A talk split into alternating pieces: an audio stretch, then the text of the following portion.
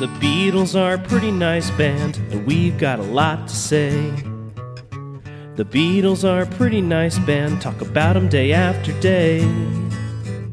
But we also love the outfield a lot, so are these songs better than your love? The Beatles are a pretty nice band, someday we'll judge if they're fine, oh yeah. Someday we'll judge if they're fine. I'm only sleeping. John's just relaxing, okay? Good morning, good morning. Good morning, good morning, good. Uh, this song is a favorite of mine. I can relate to everybody thinks I'm lazy and disputing it.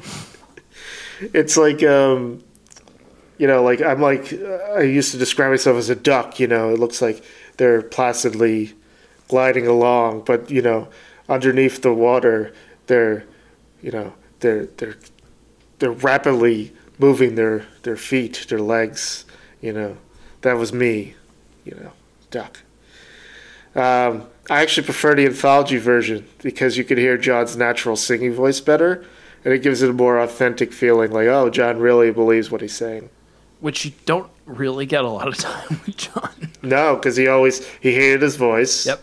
Relatable, and uh, he always wanted to, you know, hide it for ADT and all, you know, all that stuff. Yeah. I I actually thought about this song last night as uh, my daughter called out to my wife and I at about four in the morning, waking us up. Cool. Yeah, I'm like, oh, I'm only sleeping. Uh, yeah, but there's so much to love about this song. The laid back vibe fits the sleepy, dreamy lyrics, and the backwards guitar stuff is cool. There's great harmonies, and I love the bum bum bum bum, like the bass run in the chorus. Do do do do. Yeah. Great. Absolutely. Um, John's contribution to Revolver here was inspired by Paul's habit of having to wake him up for afternoon songwriting sessions at Lennon's house. We talked before about how he was described by Maureen Cleave as the laziest man in England at this part of his life. Yeah. Yeah. The first draft of Lennon's lyrics for I'm Only Sleeping was written on the back of a letter from 1966. Suggested he was writing about the joys of staying in bed rather than any drug euphoria sometimes read into the lyrics. More lyrics written on the back of cards or letters from John. Get get this guy a notebook. Composition notebook. Moleskine, sponsor this man. Uh, specifically, the letter was uh, on the it was on the back of a past due notice from the General Post Office. The vendor who'd supplied his radio phone, an early car telephone. The letter threatened to cut off his service in seven days unless payment of twelve pounds three shillings was made forthwith. Well, you know, if the tax man hadn't taken his money, he probably could have afforded the bill. Yes. Uh, Hopefully he paid the bill, but who knows? Yeah, who knows? George Harrison perfected the part with the tape running backwards so that when reversed, it would fit the dreamlike mood. One guitar was recorded with fuzz effects, the other without. Geoff Emerick claimed that took nine hours. Oh God. But who knows anymore? Yeah. I, I mean, I'm. Who knows? I'm. Well, he, yeah. As you said, he didn't really like George, so maybe he's like, "Ah, he took forever."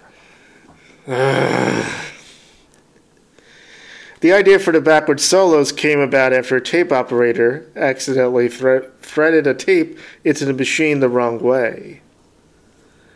Um, you could hear the way the solo was played on Beatles Bible, where they have a clip of the backward solo played backwards, which makes it Frontwards, Forwards. yeah, forwards. frontwards. Frontwards. There you go. This way, that way. Originally, this uh, this away.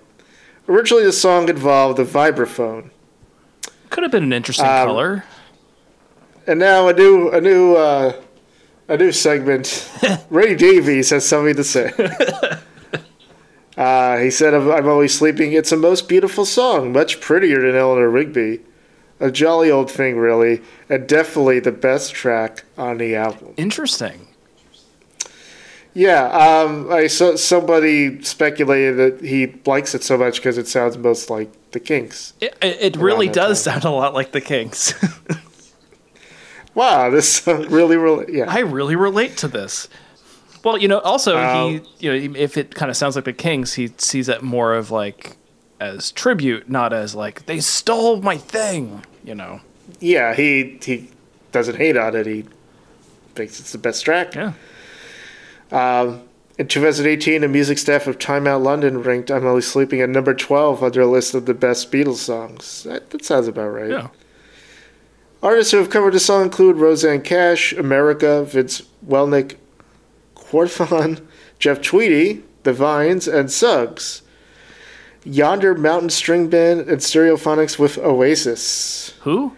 Arctic Monkeys covered the song in their first live performance. Interesting. Love count zero. We're, we don't. We're not. The, uh, the love is. Where is the love? It's coming. Josie scale. I'm giving this a yeah. Absolutely. Yeah. Is it the best track on the record? I don't know if Ray da- if Ray Davies is right about that, but he he makes a ca- a good case for it. I will say. Stay tuned. Stay tuned. Stay tuned. The Beatles are a pretty nice band, talk about them day after day. But we also love the outfield a lot, so are these songs better than your love? The Beatles are a pretty nice band, someday we'll judge if they're fine, oh yeah, someday we'll judge if they're fine.